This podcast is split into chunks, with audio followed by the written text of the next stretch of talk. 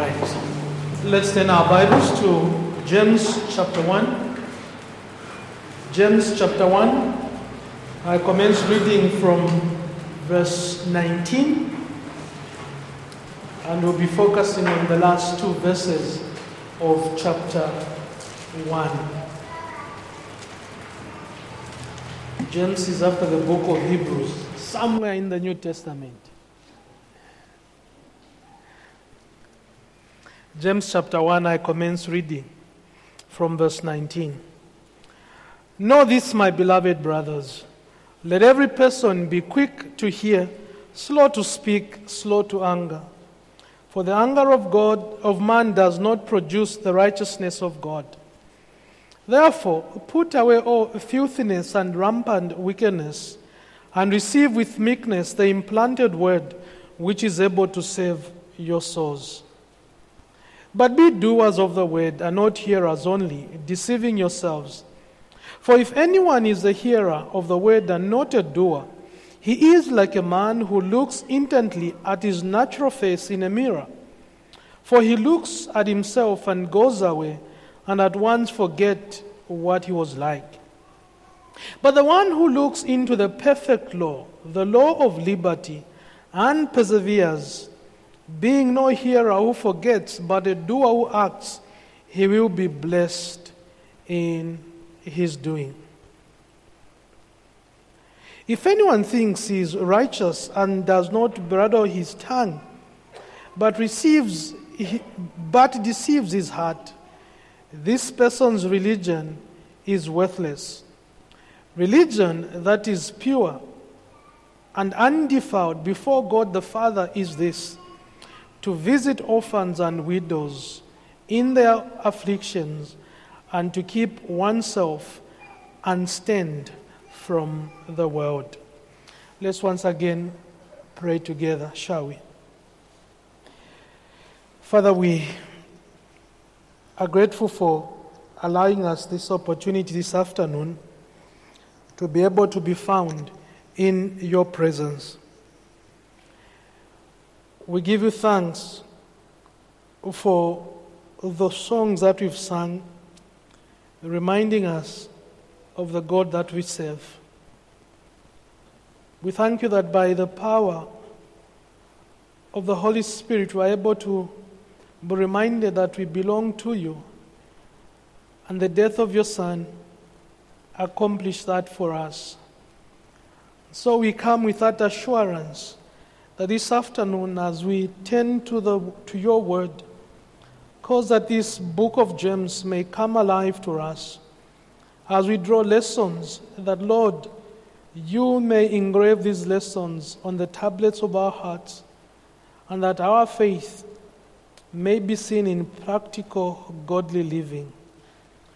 Pray this afternoon for each one present and those joining us via our live transmission, that, Lord, you be with them, and that may your word be ministered in such a way that all of us will benefit from having been present in the house of worship.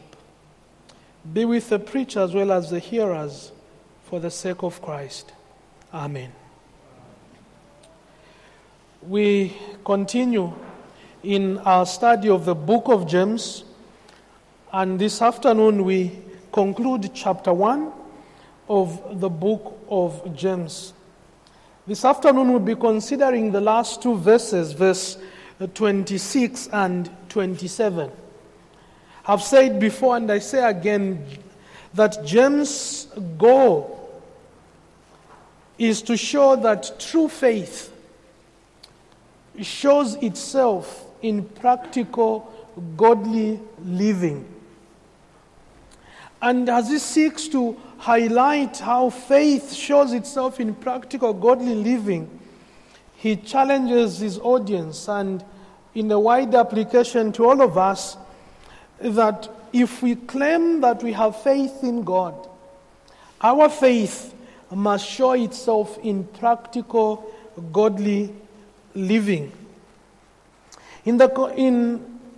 As he concludes his chapter, James highlights that in view of what he has been saying, in view of the lessons learned in the school of adversity, as he was addressing the testing of our faith, how to conduct ourselves in times of trials, he now instructs that there is need for a spirit of obedience, and this spirit of obedience must be eager to hear God's word, and not only to hear God's word, but to be sensitive to the will of God.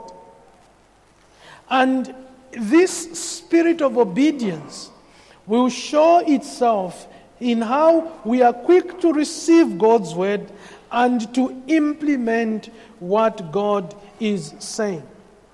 And so James closes this initial chapter with a survey of what pure religion ought to look like. And he declares that pure religion is not simply an appearance of piety, an appearance of religiousness, an appearance of zealousness, but pure religion has the ability to be restrained in speech, but also to be compassionate to the needy. It involves as well as separation from the defilement of the world. And so in this last segment of chapter 1, he brings out this theme of the nature of acceptable obedience before God. And as he brings out this aspect of the nature of acceptable obedience before God, he's basically saying to all of us, that as we examine our religion, as we examine our faith, as we examine our faith, ask yourself the question, is my religion simply external? Simply an outward appearance? Or is it accompanied by the inner self-control that can only be brought about by the power and the presence of God the Holy Spirit in a soul? And so what James deals with in these verses becomes an outline for the rest of the book of James.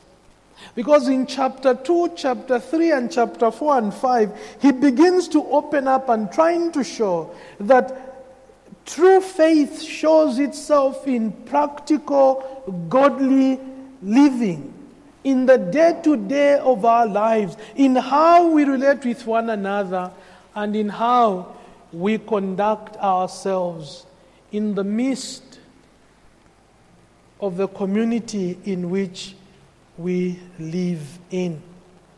And so as we open up these two verses, we need to examine ourselves.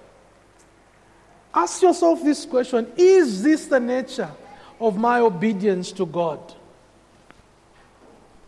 Because if this is not true of you, then your obedience, however sincere it might be, is not acceptable before God, because the scriptures are clear on what the acceptable obedience is before God. So let's open up those two verses. The first thing we see there is the uselessness of religious activity without inner self-control. The uselessness of religious activity without inner control, or the futility of religious activities which are simply external or outward. And this is what he says in verse 6. If anyone thinks he's religious and does not bridle his tongue, but deceives his heart, this person's religion is worthless.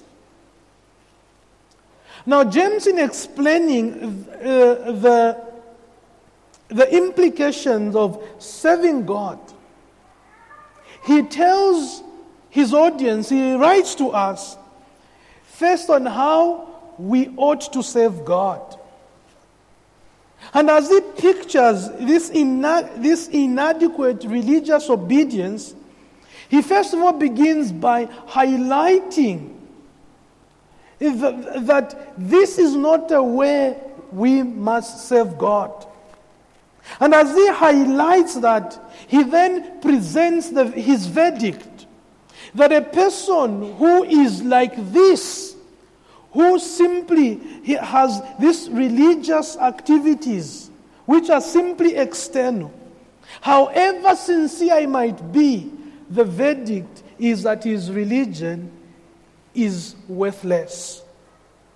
And so James writes, if anyone thinks he's religious and does not bridle his tongue, but deceives his heart, this person's religion is worthless. And in verse 26, he begins with what is referred to as a conditional statement. And is giving the condition, and on that conditions, he now concludes the true status of such a person. Now, this conditional statement assumes the actual existence of such a person. Now, James is not writing simply trying to picture or just throwing punches in the air. He's basically saying that when it comes to religious activities or when it comes to religion, they are individuals who are like this. And such individuals must be called to examine themselves. And that's the conditional statement that he puts. If anyone thinks he's religious, but has no control of his tongue, such a person deceives themselves and their religion is worthless.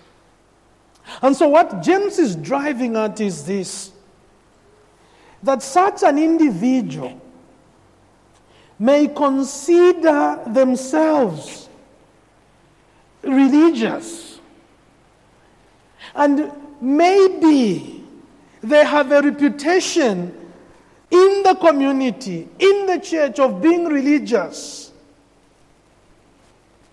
Such a person, regardless of the reputation, their religion is worthless.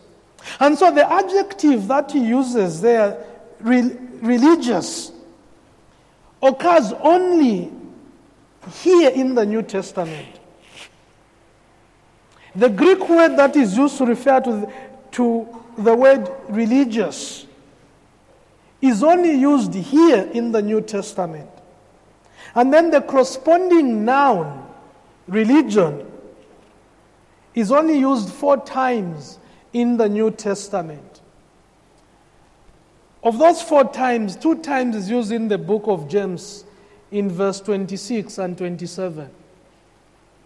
And then the other 2 times is used in Acts chapter 6 and verse 5. In Acts chapter 6 and verse 5, there the Apostle Paul was talking of his rigorous ceremonial worship as a Pharisee. As he's giving his account to the king, he refers back to a time when his religion was worthless. And he says, of the time when I was so zealous, I gave myself into this outward expression of my religion. And as a Pharisee, I was zealous to fulfill everything I saw in the law. And he said, but I count all that as worthless, because it was simply useless. It was external. And then in Colossians 2 and verse 18, in Colossians 2 verse 18, the word that is used for worship, in the Greek it's the same word that is used here in James for religion. In Colossians chapter 2, it has a bad connotation due to the added phrase, the worship of angels. And again there, Paul is actually trying to show that there are individuals who are given to outward religious activities. And yet their religious activities, their religion is useless. And so you see that in Colossians chapter 2 and verse 18. Now James' point is this, as he uses that adjective, religious, he is painting this picture that the religious and diligent performance of outward and ceremonial aspects of worship are useless before God. You can be diligent, you can be zealous, you can perform all these outward religious activities. The God who sees your heart knows that this is simply a show. And so those religious activities, for a season, they may restrain you from doing that which is really in your heart, but they will not cause you to be acceptable before God. And James brings out this truth, and he says the negative element that is a distinguishing figure, or rather distinguishing failure in this person's life, is that he fails or she fails to tame the tongue. And again, the word that James uses there, to bridle his tongue, which in other version is used as to tame the tongue, is only used twice in the New Testament, and both of those times it's in the book of James. In chapter 1 verse 26, and then later on in chapter 3 and verse 2. And again, what James is saying here, that to bridle the tongue is to guard your tongue, to keep your tongue in check, and to check your tongue with a noose, as it were, or a strap, or to have a control over your tongue. While James does not make comments on how this uncontrolled tongue, the problems that it brings, but his point is this. What is highlighting is this, that if one has no control on the tongue, and they use the tongue for whatever verbal abuse that they may think of, what that proves is that deep down that person's heart, there is no true faith, if what is coming out of them is basically a show that there is no self-control in that person. Kent Eugene's right, and I quote, "The words of James chapter 1 and verse 26 is a spiritually terrifying statement, to say the least, for it cuts like a hot knife through hot warm butter, dissecting the hypocrisy and the piety of the self-satisfied religious. An out-of-control tongue suggests false religion, no matter how well one's devotion is carried out.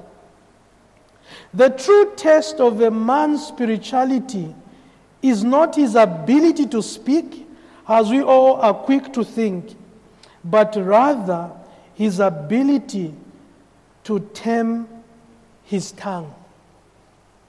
His ability to tame his tongue. And so James' concern is this, that what comes out of the person is an indication of what is in the heart of the person. You remember the Lord Jesus Christ in Matthew chapter 12, verse 33 to 34, when he was talking to the Pharisees in that heated exchange, as it were. The Lord Jesus Christ explains to the Pharisees and tells them, when you make a tree good and its fruit will be good. You make a tree bad and its fruit will be bad. For a tree is recognized by its fruit. He goes on to say, you brood of vipers, how can you who are evil say anything good? For out of the overflow of the heart, the mouth speaks. The mouth speaks. And this is also the point that James is bringing out here. That what comes through the mouth is as a result of what is inside of us. And a person devoid of the grace of God will be seen in how they fail to tame their tongue. The tongue will inevitably reveal what is inside of an individual. And this is essentially true when under stress or going through some difficulty. That's when the tongue is compulsively revealing when you're going through stress. And you utter words, and that indicates what is really going through your heart. A story is told of a preacher with a hammer. A preacher with a hammer in his hand was doing some work on a church ground during their church work day. And as he was doing that, he noticed that there was one man who seemed to be following him wherever he was going. And finally the preacher asked, "But why are you following me wherever I'm going?" And this was the man's answer. Very interesting. "I just want to hear what you will say when you hit your thumb." He says, because that will be the moment of truth. When as you are doing your work and you hit your thumb, what will come out of you will be what will be true of you. That's what this man was really saying. And this is also James' point.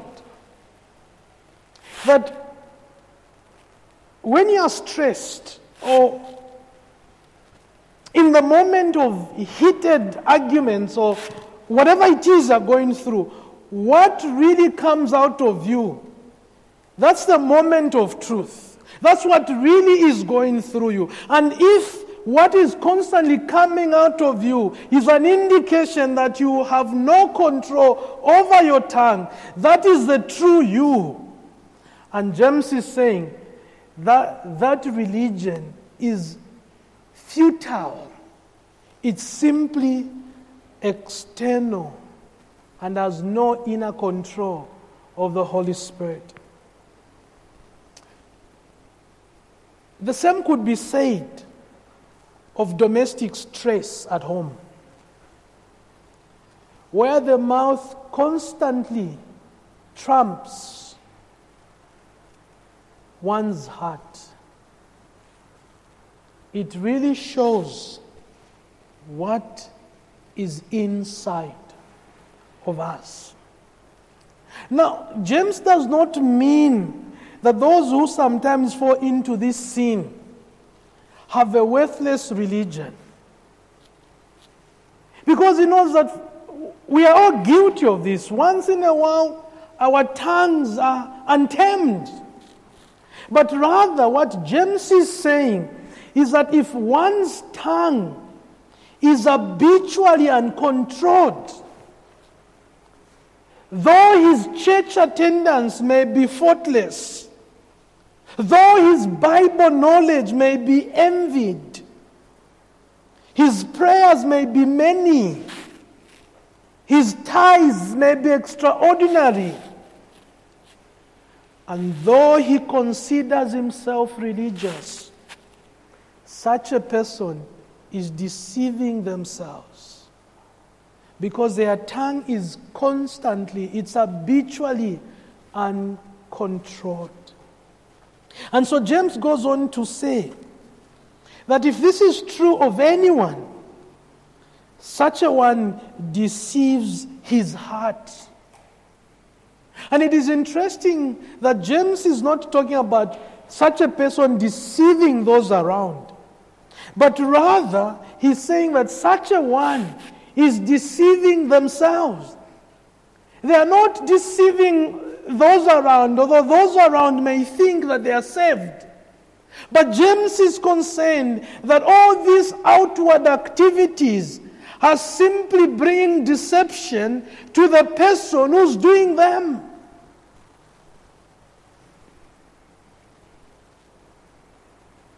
And he's saying, because this person who's deceiving themselves, there's a contrast between what they portray outwardly and what flows out of them through their mouth. And James is stressing that such a person fails to see this contradiction that is in them. On one end, they assume that they've been accepted before God. And this God who's holy, who sees all things, has accepted them, and yet the evil words that come out of them are saying something different. And so James writes that the verdicts of such a one, the finding, according to James, is that such a person's religion is worthless. That's what he says there. And he's not saying that his religion is hollow and without content, no. But he's saying that it is useless because it fails to bring the person to see the goal of religion. And the goal of religion is that to glorify God. This religion is intended to bring us to a point where we see our own sinfulness and run to God, who alone has the answers for us. But a person who deceives themselves, their religion is worthless because they continue to engage in religious activities. They continue to do everything outwardly, and yet they know deep down their hearts that if they are to stand before a holy God, their religion is worthless.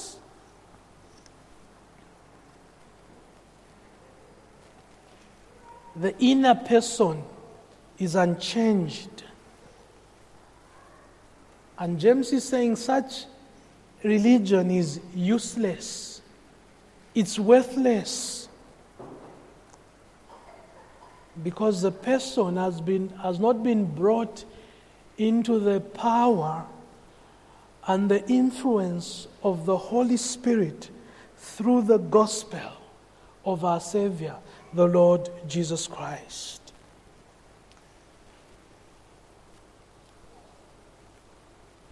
A Christianity that is simply dotted with external religious activities is devoid of the regenerating power of the gospel. And such a professed Christianity is useless and is unprofitable, just as idol worship is useless and profitable. And James is saying, this is futile. You can be as engages in many activities in the body of Christ, in the church of Christ. But if those activities are simply accompanied by outward expression, not with the inner life which is changed by the Holy Spirit, such a religion is useless. But the second thing we see is how James highlights the useful, active religious service that is accompanied with inner self-control. The useful, active religious service accompanied with inner self-control. The first part of verse 27.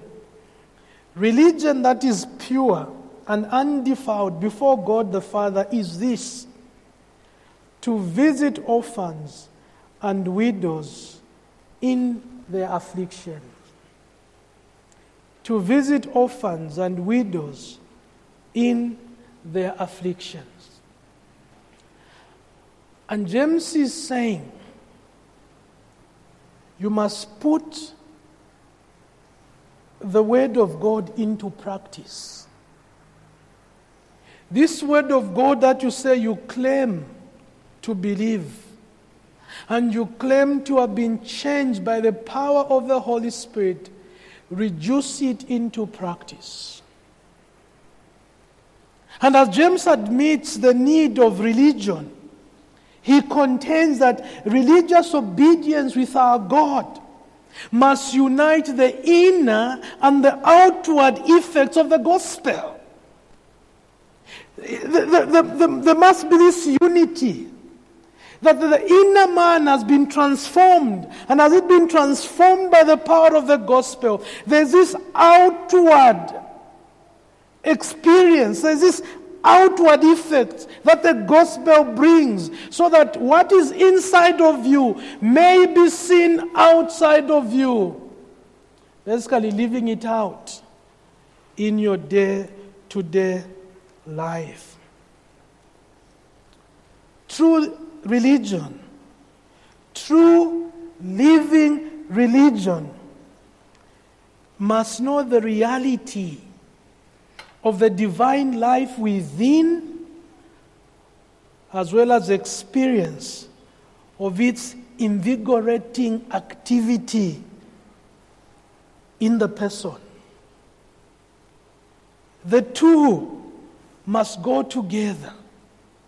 If there's been a change that has been brought about inside of you by the Holy Spirit, it must cause us to experience its influence, its power, its energizing influence. And it must cause us to have this religion that is pure and undefiled. And such a life will produce obedience to the word of God, and it will seek to be pleasing in the sight of God. And James says, religion that is pure and undefiled before God the Father is this: to love orphans and widows in their affliction. And so the word pure signifies that which is essentially free from moral corruption or moral pollution. That's what James is really saying there. And when he talks about undefiled, he's basically saying that this religion is not stained by moral evil. And therefore this religion is not worthless. It's useful. And James underscores that concern for widows, concern for orphans, is a true measure of obedience that is pleasing to God. And he's basically saying our concern for the needy shows that truly we are born of God. And that's why he begins by saying, religion that is pure and undefiled before God the Father is this. Because when James addresses God as the Father. He's saying, those who claim to be God's children must have the interests that God the Father himself has. And those interests that God the Father has is that of helping those that are needy in society.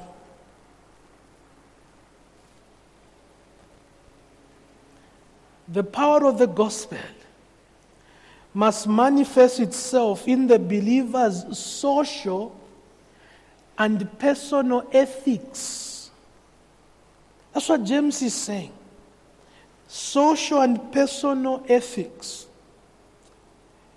The social conditions in ancient times were such that orphans and widows were unprotected because they had no guardian, no breadwinner. And so they were vulnerable. And so God had to tell the nation of Israel to have laws governing the widows and the orphans. When you read in Deuteronomy chapter 10 and verse 18, you find God saying something about widows and orphans. Again in Deuteronomy chapter 14, and then Deuteronomy chapter 24, and Deuteronomy chapter 26. God was concerned that the needy in society would not be attended to, and therefore he had to write these things to the nation of Israel. And now James here is writing that this is a religion that God the Father accepts, because it is God's interest to ensure that those vulnerable in the community are somehow protected, are not taken advantage of. And so the term that James uses to visit the orphans and widows is more than a friendly social call. In the Greek culture, this term to visit was commonly used of visiting the sick, whether by a doctor or a friend. And so in the Jewish practice, it commonly meant to visit with the aim of acting or with the aim of meeting the need of the person in need, meeting the needs of those who are visited. And so if you remember in Job chapter 2 and verse 11, the Bible tells us when Job's friends heard what had befallen Job, they came together and decided to go visit him. So it wasn't just a social visit to say, okay, how are you doing, what's happening, and how did, explain what all this happened, how did God strike you and killed everything? No. They knew what their culture of the day was. That when you say, I'm going to visit someone in need, you are basically saying, we are going there so that we are able to be channels of blessings and meet the needs of our friend in need. And so when James is writing there, he said this is what pure religion is, to visit orphans and widows. He's basically saying this is more than simply a friendly call. It's concern. And not only being concerned, you are moved to do something in order to help with the situation. And so these are not acts of love by delegation. It's being present and doing something about it.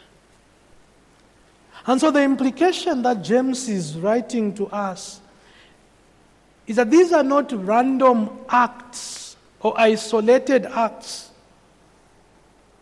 but these are acts that stem from a deep conviction that my faith causes me to move out of my way and meet the needs of those whom God brings my way.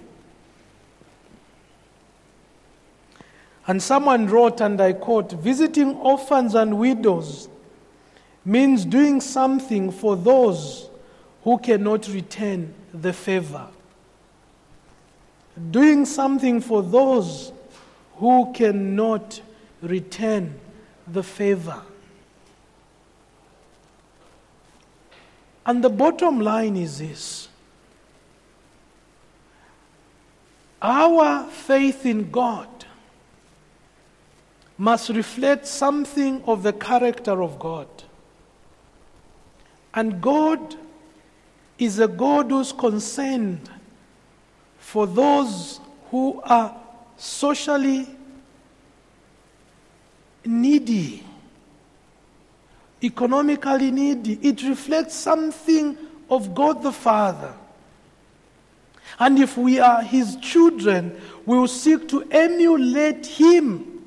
That even as we go out there and begin to practice our faith, and when God brings those in our way who are in need, that we will not only be aware and be concerned of the need. If God puts us in a position to meet those needs, we will move out of our way and move into the situation and be able to meet those needs. Because it is accompanied by the inner conviction that the God who saved me from sin has put me in this position to be of help in this situation. And James is saying that is what true religion is. That's what true faith does. It's no longer selfish. It goes beyond the person and begin to look at God's world and God's kingdom.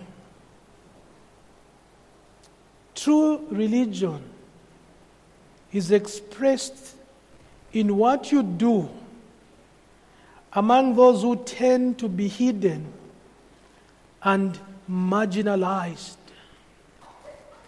This is what James is saying: visiting widows and orphans. And thirdly and lastly, we see that the nature of this acceptable obedience before God is that it shows itself in willingness to apply the word of God without compromise. It shows itself in the willingness to apply the word without compromise. And this is the last part of verse 27. But let's read all of it. "Religion that is pure and undefiled before God the Father is this: to visit orphans and widows in their afflictions, and to keep oneself unstained from the world." Acceptable obedience brings about willingness to apply the word without moral or spiritual compromise. James is saying we must live a spotless life in a polluted world. And as we are surrounded by this pollution of sin, we must be able to say we will not compromise the word in any way. And James urges us, yes, to become socially concerned with the needs around us, with the needy around us. But he's also saying that we need to watch that we don't stray away from the word of God.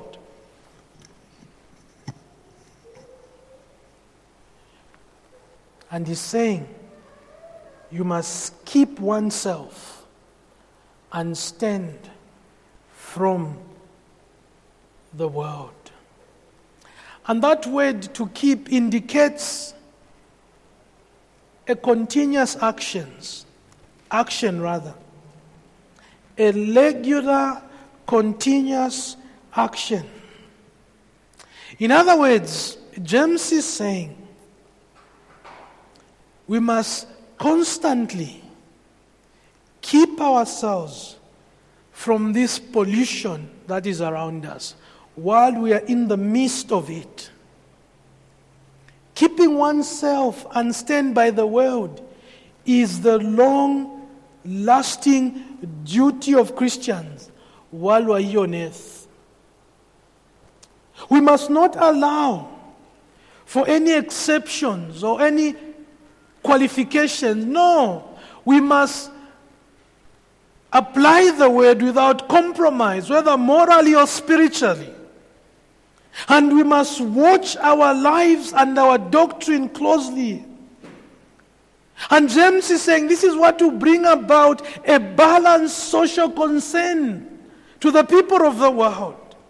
That as we see those needs around us, we will not just want to meet them physically, but we also be concerned of their spiritual state. Because we realize that they are in the midst of a polluted world. And that even if we meet their needs, they will still have that one need, the burden of sins upon them. And so James is saying when there's this balance, it will cause you, yes, to move out of your way and physically move into a situation and be of any help physically.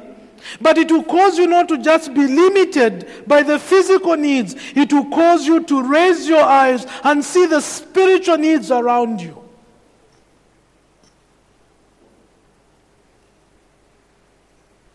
And this will cause us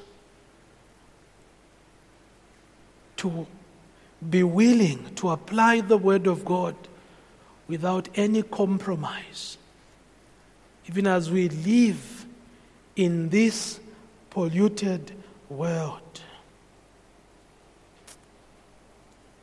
We are to be characterized by a moral and spiritual purity. The basic focus of our lives must be our commitment to our God. And as we commit ourselves to God and do that which pleases God, we will seek to worship Him and will keep an eye on the world that we are living in. As believers, we must seek to emulate our Savior, the Lord Jesus Christ, who lived and walked in this sinful world and yet did not sin against God in any way. He was right in the midst of this world. And his eye was focused on his mission to do the will of him who sent him to come into this world. And everything in our Savior, the Lord Jesus Christ, was channeled for that purpose, to glorify God and to finish the task that the Father had put upon him. And we too must emulate him. That while we seek to attend to the needs around us, spiritual balance, our spiritual goal is to glorify God and enjoy Him forever. We must not allow the things of this world to contaminate us. We must not allow ourselves to allow the filth of this world to rub off on us. We must remain unstained in this world. And this calls for alertness, spiritual alertness. That we are in this world that is polluted with sin. And we must be salt and light. The world's system and all it stands for is in rebellion against God. And we who are believers must have our spiritual antennas up and constantly watching so that we don't find ourselves contaminated by the things of this world. And we can only do that if we have this eagerness to apply the Word of God without compromise to our spiritual and our moral lives. Living faith accepts God's Word as setting the objective content of our faith, as well as the motivating power to live as Christians in this world. And we must read God's Word. It highlights and gives us how we ought to live our faith, and it encourages us to live that faith. Martin Luther said, and I quote, "The world does not need a definition of religion as much as it needs a demonstration of religion." And we can only do that if we are living a balanced Christian life. And John Calvin wrote, and with that I will end, "We must observe that the knowledge of God which we are invited to cultivate is not that which resting satisfied with empty speculations of the brain, but a knowledge which will prove substantial and fruitful whenever it is duly perceived and it's rooted in the heart. We must observe that the knowledge of God, which we are invited to cultivate, is not that which, resting satisfied with empty speculation only in the brain, but a knowledge which will prove substantial and fruitful whenever it is duly perceived and rooted in the heart." True faith shows itself in godly living. Not just godly living, but practical godly living. And our cry must be always the words of the hymn we'll sing, "Trust and obey." For there is no other way to be happy in Jesus but to trust and obey. Amen.